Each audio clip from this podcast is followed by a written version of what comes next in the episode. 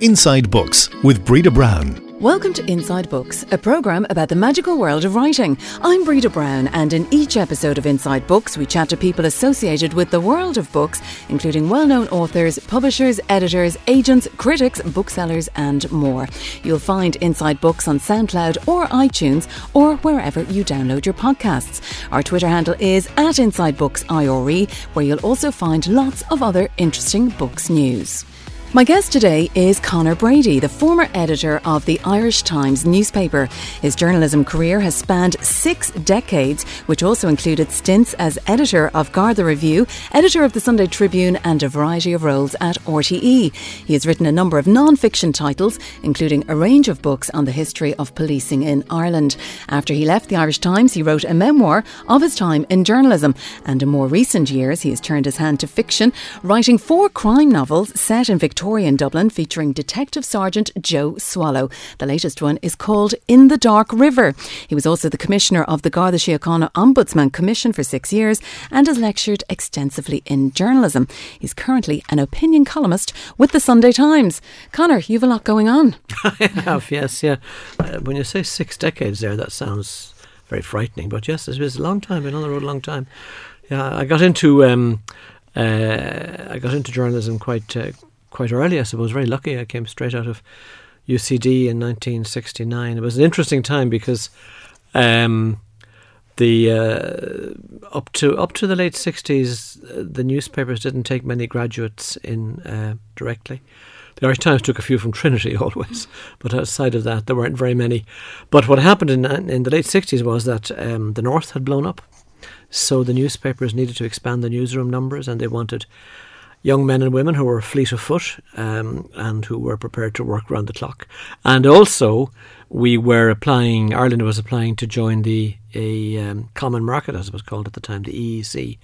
So they wanted people um, with, I suppose, a bit of academic training and a bit of language. So I had uh, history and politics and good French. And where did that initial interest in journalism come from? Um, I there wasn't really a lot of it in the family. One or two um, of my mother's relatives had worked in the Freeman's Journal and later in the Independent, and I was always intrigued by what they did. And I got to know them. They were elderly men in Dublin living at that stage when I was a, a young student. But I was um, I was a boarder in Roscrea at the at Cistercian College in Roscrea, and they had a great tradition in the college of. Um, of in-house journalism run by the schoolboys. So I became the editor of the the Vexillum, which was the the in-house magazine uh, in the school. Enjoyed, really enjoyed that. I really, really enjoyed it, and it also gave you a lot of privileges. And then when I went to UCD, um, I joined. Um, there were two newspapers in UCD at that time, Campus and Awake, and I joined Campus and. Uh, there wasn't an awful lot of academic pressure, you know, on one in those days. So, and was there much rivalry between the two newspapers? Oh, there was. Yeah, there was. There was. Campus, which I joined, regarded itself as a kind of um, undergraduates Irish Times, right? And Awake was a bit more populist. Um, uh, but a lot of people from both newspapers actually ended up in journalism uh, in in in the late sixties, early seventies. People like. Um, uh, Henry Kelly, for example, uh, Rena Holland in the Irish Times with myself, Olivia O'Leary briefly, and um, uh, uh, quite quite a few people who who ultimately were to either go into into politics or indeed into into journalism. And you enjoyed obviously the print side of it, and you worked in quite a number of areas in print journalism, didn't you? Yeah, I went to the Irish Times um, straight after college, and they it was, it was a wonderful training. They had in the Irish Times in those days when you came in, um, you were effectively apprenticed to a senior journalist, and you were, in my case, it was the news editor, uh, Jerry Mulvey, uh, the deputy news editor, and every night you worked the late shift. You worked two in the afternoon until midnight if necessary. And and you were shadowing them essentially. Yeah, well, you were working under their instruction. You were doing what they call covering the town. Uh, you had morning town, evening town. So there'd be a couple of reporters put onto town. So you did fires, floods, street accidents, crime, all of those one-off incidents, all of that kind of stuff, you know. And um, you learned the v- value of accuracy. Uh, you learned the value of detail. You also learned the geography of your city uh, because you had to do it all on foot. There was no taxis paid for. And no nobody, budget for that. Nobody had days. cars at that stage. So it was very good training, I have to say. So then um, uh, I was uh, I did a lot of work in Belfast as well because the north had blown up at that stage. So And I'd say that was quite eye opening. it was, yeah, it was. It was a very unique opportunity for young journalists at the time because Irish journalism had been quite parochial up to then. Um, uh, Ireland was a news backwater, and suddenly um, it was a big international story. So you found yourself sitting in Belfast in the Europa Hotel or the Grand Central Hotel, uh, drinking in the evening with fellows from the New York Times or the Washington Post, and And T- this all on your doorstep. yeah, TV crews from France or uh, you know from from London and uh, big BBC names, and um, you know people who became kind of household names later were reporters on the ground. There are people like Jon Snow, Trevor McDonald, and these kind of guys. Uh, so you learned a lot from them, Mm. and you also, in a sense, developed. Um, you developed an awareness of a wider world beyond beyond Ireland. So, it was it was great training. Yeah. And where did you go after that? After the Irish Times, uh, I wanted to go back to college, and um, I, I did. I did a year on the European desk, um, and uh, travelled a lot around Europe. And after that, I just said I wanted to go back to college, take a master's, and I was asked would I edit the Garda Review, which had become moribund at that stage. So I did that for the year, but that was really a kind of a means to an end. And after that, I uh, went to RTE. I went to work for uh, what is now This Week and the News at One. Uh, my bosses there were Mike Burns and Sean Duignan, and they were two two great guys to work for. You know, Mhm. you learned a whole lot from them. Did a couple of years there, and um, uh, found radio quite stressful, quite chal- Really? quite challenging. Yeah. Why? Live radio, you know, you're in those days. You you do the news at one. You sit in the studio. You know, you probably know it yourself. The red light comes on, and you realise in those days there was one and a quarter million people out there. You know, and it was Listening. live. And if you if you missed something or you slipped on something, um, the whole country knew about it. And um, I, I do remember on one occasion, I'm sure it's never happened to you, but I had a total mind blank. You go on and you say, it's one o'clock and this is Conor Brady with the news at one o'clock. I couldn't remember my own name, literally. And what's next? so from then on, I wrote it all down. So, but anyway, I did. I did my couple of years there. Enjoyed it hugely. Learned an awful lot there. And then, but you ultimately went back to print. Then. yeah, Fergus Pyle was the editor of the Irish Times, and he asked me. I had known Fergus um, when he was in Paris. He was the Paris correspondent, and um, he asked me when I come back to the Irish Times to be features editor, and that represented a significant advan you know, step up in the hierarchy. Uh, so I went back there and I became features editor, and then Fergus became undone. He wasn't a very he was a very talented journalist, but he wasn't a great leader Mhm. uh, as an editor. And um, so he stepped down, and Douglas Gageby then came back to be editor of the paper for his second time.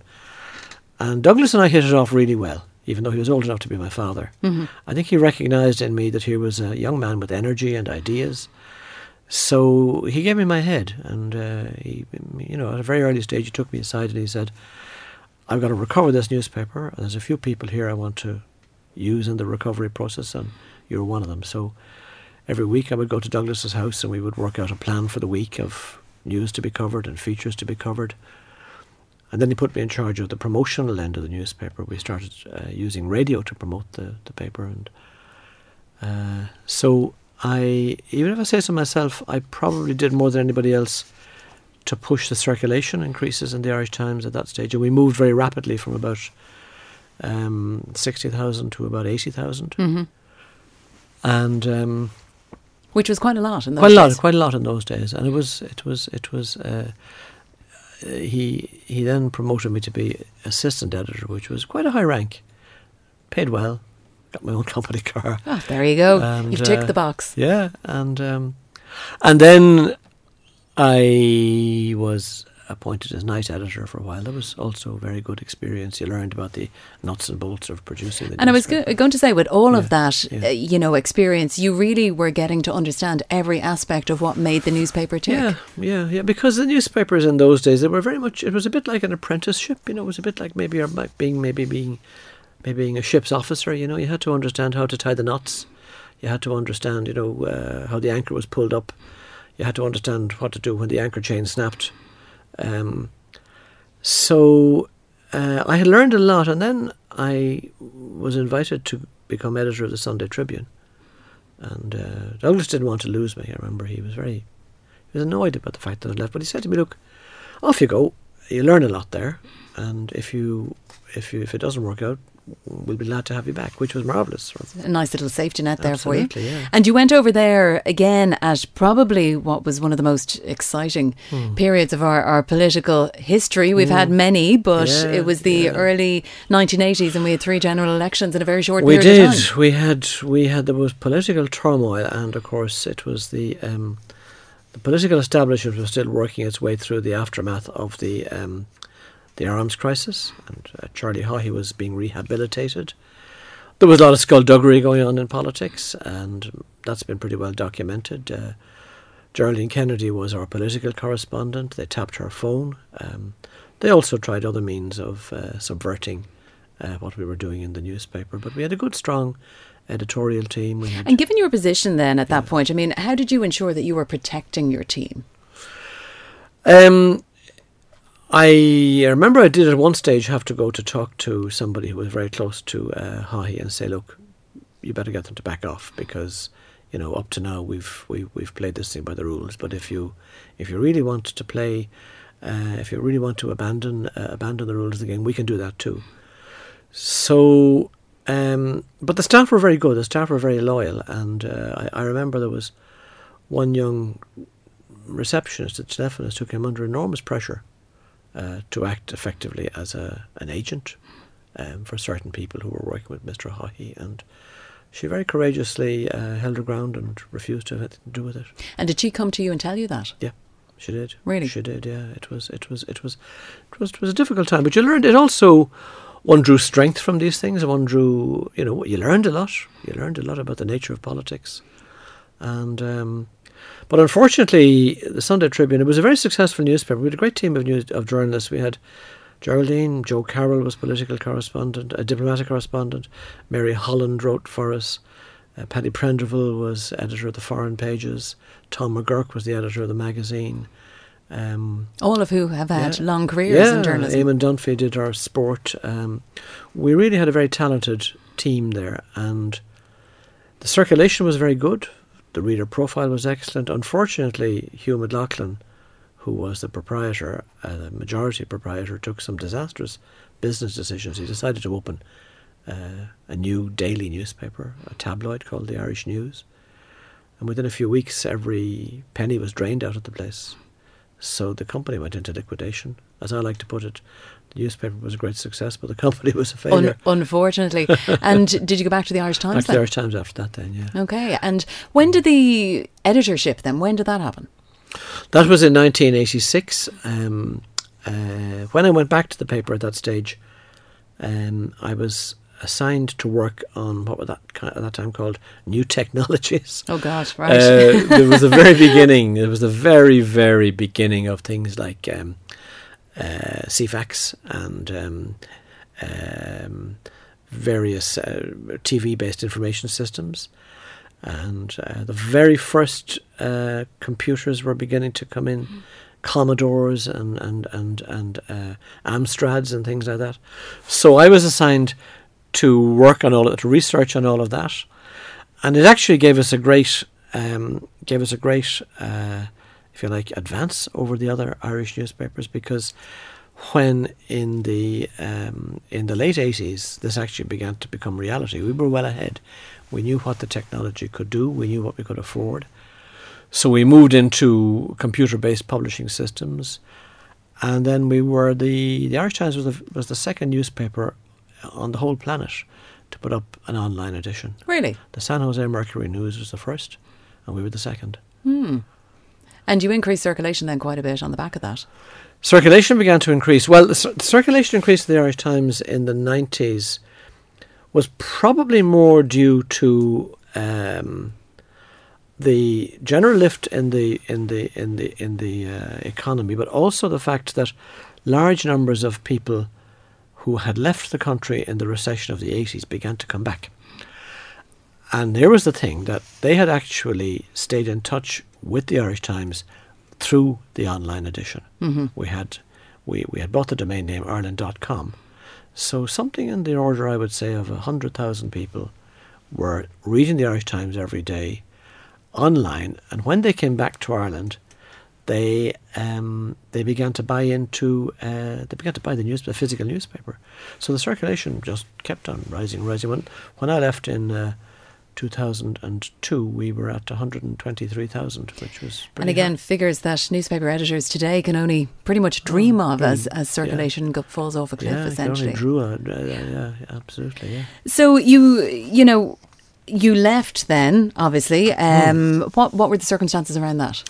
Well, I've been there a long time. I've been editor for nearly seventeen years, and um, we hit um, we hit a bad patch uh, in the immediate the first recession, if you like, after the 9-11 recession. Uh, the, there was a big bottoming out in in e stocks, and um, a lot of revenues fell away. So we moved straight away into a into a, a, a difficult trading situation. The paper was certainly very seriously overstaffed. There was a lot of fat in the place, uh, a lot of overmanning, a lot of bad practices, um, which uh, you know. And whose um, fault was that? Um, well, it certainly wasn't the editors. Uh, I had I had asked the company on many occasions to please set in um, packages options for people to leave if they wanted to. Um, never got that, and finally push came to shove in 2001 and we realised that we were simply going to have to shed costs. So we put in a, um, a voluntary severance package, which uh, there was a lot of unhappiness about that. A lot of people were deeply unhappy. It was a very generous package, and it was but it over- was voluntary. Yeah, it was voluntary, and it was oversubscribed in the end. Mm-hmm. Um, I've never met anybody since who re- who regretted leaving I met a lot of people who regretted not leaving. Not going, yeah. Because it did mean that for those left behind, um, there was now additional work to be done, additional responsibilities. So, um, but I took the view at that stage that I would see that change through and that I would arrange then for a successor editor to be appointed who would come in and could come in with clean hands, as it were. Mm-hmm. So Geraldine Kennedy um, uh, came in after me, and uh, by that stage, everything had been done the cost reductions had been put in. The company didn't do a penny to anybody. We had a state of the art printing press out in Citywest. Uh, Ireland.com was thriving. Mm-hmm. Circulation was at an all time high. Um, so do you feel you went out on a not necessarily a yeah, high, but well, I happy. felt I felt I left a well ordered desk behind, mm-hmm. you know, and uh, and, and, and, and Geraldine's years after we were very successful as well, you know. And then a couple of years after you left, then you wrote an autobiography up with the Times, and that was sort of, you know, talking about your, your yeah. journalistic career. So why did you feel the need to write it? Um, I suppose um, there was a fair bit of stuff there that uh, had happened that, that, that wasn't very clearly understood. Um, there was a lot of, uh, I think certain things needed to be put in perspective as well. I was particularly anxious that the paper's role uh, in the Northern Ireland peace process should be chronicled, um, because you know by now we had peace on the island, and um, a lot of people got a lot of credit for that, deservedly, mm-hmm. and I, I always felt that the role of the news media, not just the Irish Times, but the role of the, of, of, of the news media, and certainly the role we played in the Irish Times in sustaining the peace process. Um, uh, you know, there were many dark days and dark nights when I'd had people on that phone to me in the editor's office, you know, senior figures in the SDLP and senior figures in Sinn Féin and senior figures in the Unionist Party in deep despair, you know, and you'd you'd put out a leader the following day or the following Saturday, and you knew that you were actually giving them the bit of encouragement that they needed. So that was a big motivational factor in it. But also it was fun. I just wanted to recall what I had been at, you know. and and how did you go about getting a publisher then for that? Uh, well, I had been friends with Gill and Macmillan all along. They back in the seventies, I did a history of the Garda, and um, my editor there, Mary Dewey, was a was and remains a good friend of mine, and the uh, eponymous uh, chairman of the company, uh, Michael Gill, is also a good friend. So they were the obvious people to go to. And in terms of structuring it then and writing it, did mm. you hmm. find it, you know, and obviously you'd retired at this point, you were you were sitting down and it, it's a memoir, yeah. so it's not fiction. You can't make it up. Um, how did you find that whole process? I enjoyed it. Um, one of the things I did when I was editor was I, I, I kept meticulous diaries. So I knew exactly what I had been doing on what particular day and who I saw and what transpired. And um, so it was important, uh, you know, there were a number of things to be put on the record. Uh, like, for example, there was a perception that somehow the Irish Times, you know, had been kind of hand in glove with Mary Robinson when she went to be President of Ireland, and that we had somehow done the dirt on Brian Lenihan and uh, that we had been used by the Labour Party and used by forces of the left to get their person. But in fact, if you went back through it and you were, you know, as I did, you could chronicle the the editorials. In fact, on the morning that before the vote, we urged people to vote for Austin Currie, not for Mary Robinson, mm-hmm. you know. So uh, there were myths like that that you needed to kind of shoot down, and, and, and so having kept meticulous diaries and and, and details and notes, I, I just wanted to put the record right on a few things. And was it difficult then to get it cleared legally? Not really, no, no, not really, no, uh, because having been in court so many times over the decades as editor, I had kind of inbuilt warning systems, so I knew how to kind of write around stories. There was one or two things that, that were that caused the lawyers some difficulty. But no, for the most part, it went fine. And were you happy with the end result then? Yeah. Yeah, it was. Yeah, yes, it's still a good read. Yeah. good. Encouraging everyone to, to pick it up, and then you moved yeah. into uh, fiction and mm. particularly crime fiction. Mm. So was that? Did you make that decision on purpose? The crime fiction aspect. well, what actually happened was that a couple, a couple of things came together. I was uh, I was asked by the government to uh, become commissioner at the New Garda Ombudsman uh, when they set that up in 2005 under the 2005 uh, Garda Act.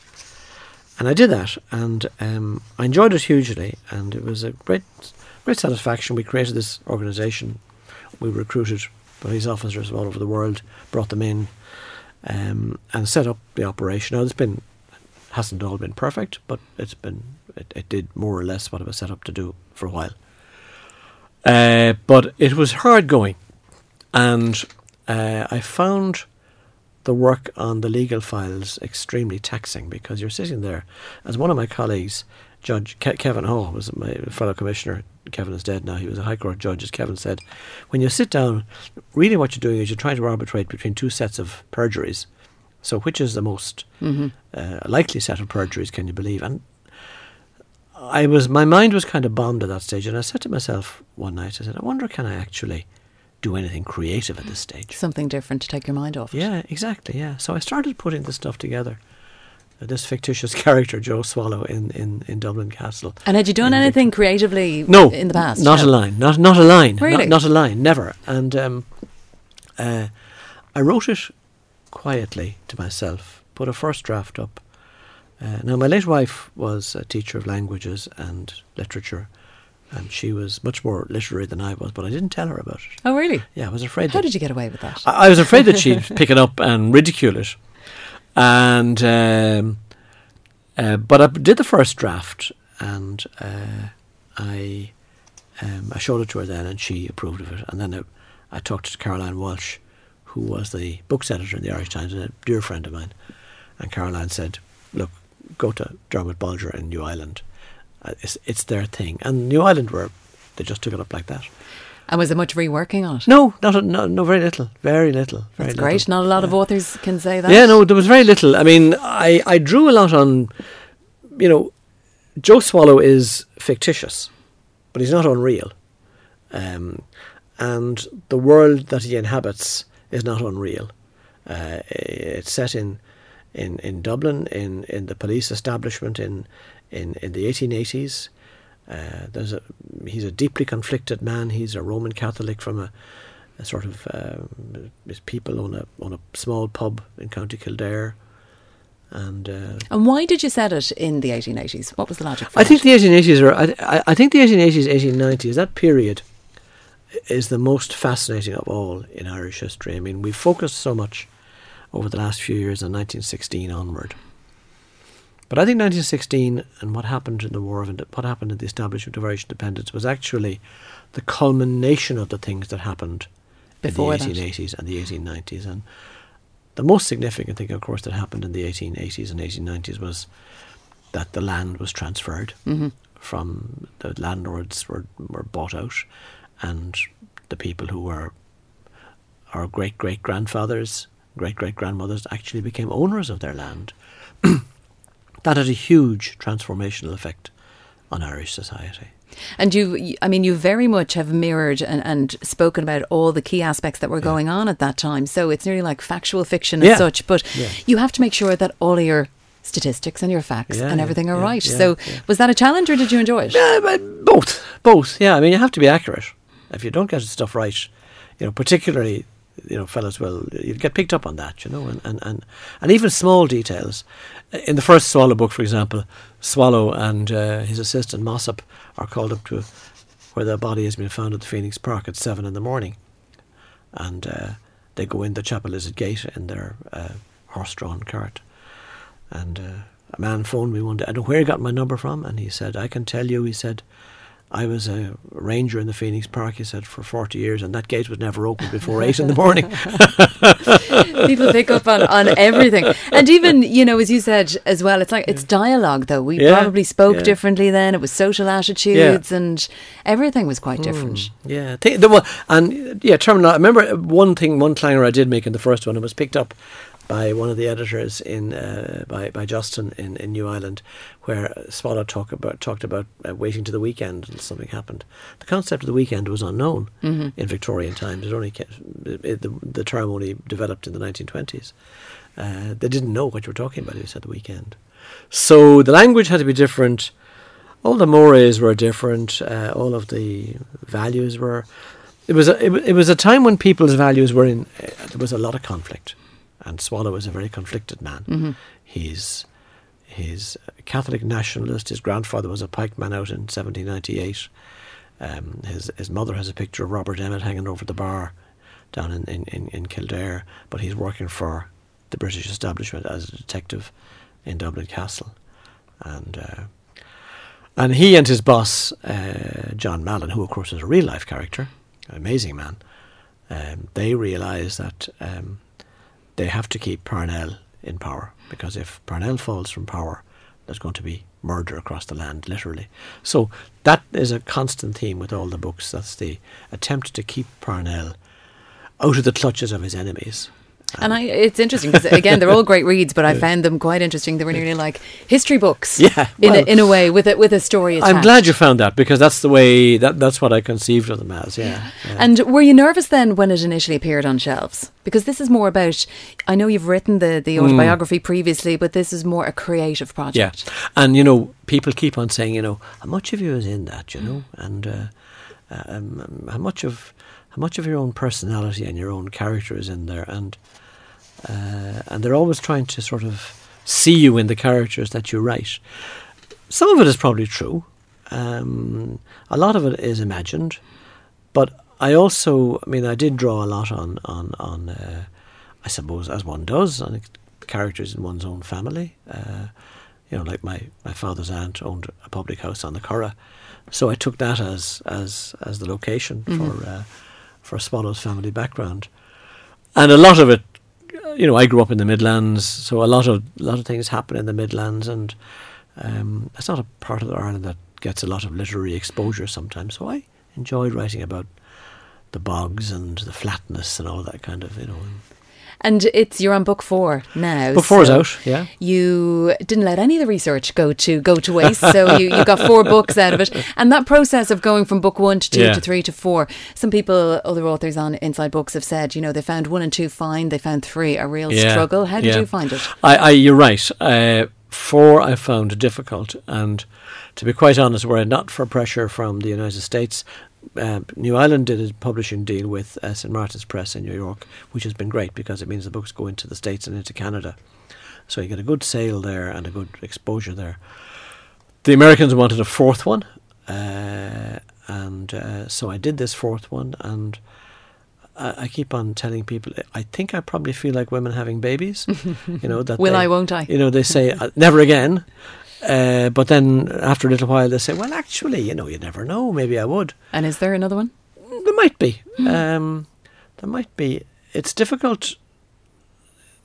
I, I, I've used up a lot of the plot because in the end of the fourth book, we're up at the Parnell divorce, um, and um, Parnell's effectively toppled from office. So I think the fourth one would open on his funeral, which of course is one of the great spectacles uh, of that era in, in, in Ireland. Somebody said if I could take Swallow and bring him to a more metropolitan location, that we could have a whole new lease of life.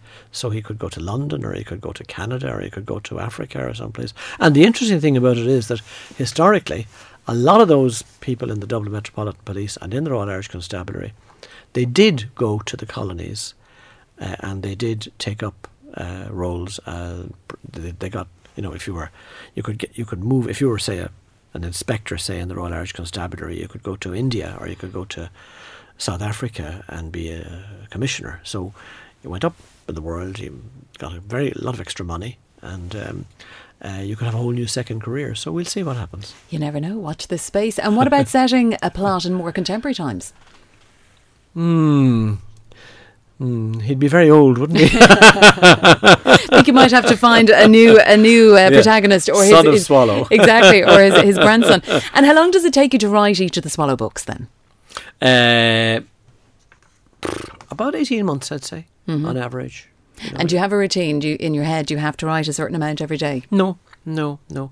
One of the things that one learns as a journalist, and it's a skill that sometimes people who know me um, um, kind of marvel at, it, is that when you're when you're working as a writing journalist out on the ground, as a reporter on the ground, you write where you have to. Like I mean, when I was in Belfast, I wrote in I wrote stories in phone boxes. Um, you know, I, I, I, wrote stories in lying under beds in Ballymurphy. Um, I wrote stuff at you know on bar stools, uh, and and you went to the phone and you dictated it down the line to to the head office. So. I mean, with the um, with the with the mobile uh, with the laptop, you know, you're you can go anywhere. You've got half an hour to wait for a flight. You know, you you get 500 words. Tap, tapping away. And it's funny, other, you know, again, other authors have said to us that working in a, a, a deadline driven occupation mm. like journalism has really helped them when, yeah. they when they have uh, yeah. sat down to write, yeah. you know. Um, so, what's next then? Um, somebody has asked me about doing a, a screen treatment on this. Oh, and in fact, I just had those conversations yesterday. I've had those conversations with people before, but the people that I'm talking to now are probably more serious and um, I think more realistic than anybody I've talked to up to now. The stories are very visual. They're very, very visual. And some people have said that the actual the character of the city is really what it defines is. the books. Uh, and it feels like the the atmosphere is very evocative. Yeah, yeah. Is, is what I found, and certainly you know because you describe the streetscapes, mm. uh, certainly around central Dublin, mm. and I I know Dublin quite well, mm. so I knew exactly where you were. yeah, exactly. Time, even yeah, though some of the well, street pe- names have changed. People say that that that comes across very strongly. So. Um, there may be something in that, um, and uh, I, I, I, am going to work on that for a bit. But at the moment, um, I've quite enough to do. I have two young grandchildren to look after, and um, I've recently moved part time to County Galway and uh, putting a house into order down there. And I'm involved in a couple of other things. I'm involved uh, here with the ARC Cancer Care Support uh, houses. We have two two houses in Dublin, and a third one being built. My my late wife uh, died of cancer, and uh, so I have an interest in that. Great. And uh, a few other bits and pieces that keep me going. Yeah, I'm not. I'm not idle. You're not. You're not idle. and uh, before we let you go, I mean. Intrigued as to what your view is on journalism and where it's at mm. at the hmm. moment. I mean, again, so much has changed in the in the time just even since you've yeah, left the Irish Times, yeah. we've had the onslaught of sure, online news, yeah, social media platforms, newspapers newspaper circulation is is declining. So where is it going? I think it's a very much harder time to be in journalism now than it was, and uh, I think the pressure is extraordinary. The pressure of time is extraordinary. Um, you know, uh, when I was editor of the Irish Times, the first conference of the day was at eleven o'clock in the morning, and now they're on the go at six. They are, uh, and they're working around the clock. Um, I think it's much more difficult, much more demanding. Um, it's difficult for journalists to get time to think time to reflect. An analysis. An analysis. And I suspect that that's one of the reasons why the British media have made such a poor hand out of Brexit. That the kind of the thoughtful, challenging analysis, the con, you know, the news, the British newspapers, they should have called out the lies and the misrepresentations and the prejudice, but they didn't. They reinforced them, and I suspect that that is because a lot of them uh, simply, a lot of the journalists, a lot of the commentators are sort of running so hard that they, um, they, they, they, they never had the chance to engage with issues in the way. If you look, contrast, for example, the way the, the British press, um, you know, um, well, some of them, most of them, actually were very were quite thoughtful and were quite insightful into the processes that drove um, that drove the Irish movement, the, the, Irish peace up to up to up to Good Friday Agreement and all that. And they understood what was going on, and they understood how diplomacy had to work and how politics had to work, and they were very supportive of what the politicians were doing, and that did make a difference. And I remember the late Mo Mowlam, you know, saying that, that, that, that at times when it all seemed so black, they were so glad to have the support of um, of serious, considered editors and commentators, and that has been lacking so much in the Brexit debate. So, I, I'm afraid I find it difficult to be very optimistic. It's it's it's a it's a tough time. And in terms of training journalists, I think as well, is there more of an hmm. opportunity there, I suppose, to ensure that they are trained up to understand the importance mm. of that analysis as opposed to chasing the top line story absolutely, on an hour by hour basis. Yeah, absolutely. And yet it's very hard. You know, there aren't that many of them can make a living. There isn't that much resources there to pay them to actually sit and think. You know, I mean, there aren't that many Fintan O'Toole's because the, the industry can't afford that many Fintan O'Toole's. We'll find it all out now as, as it all unveils and unfolds over the, the next number of years. Conor Brady, thank you for joining us here on Inside Books, and you'll find Conor's latest book, In the Dark River, in your local bookshop now. The next episode of Inside Books will be out soon. Keep an eye on our Twitter feed for details. The handle is at Inside Books IRE. I'm Breda Brown. Until next time, keep reading. Inside Books is a unique media production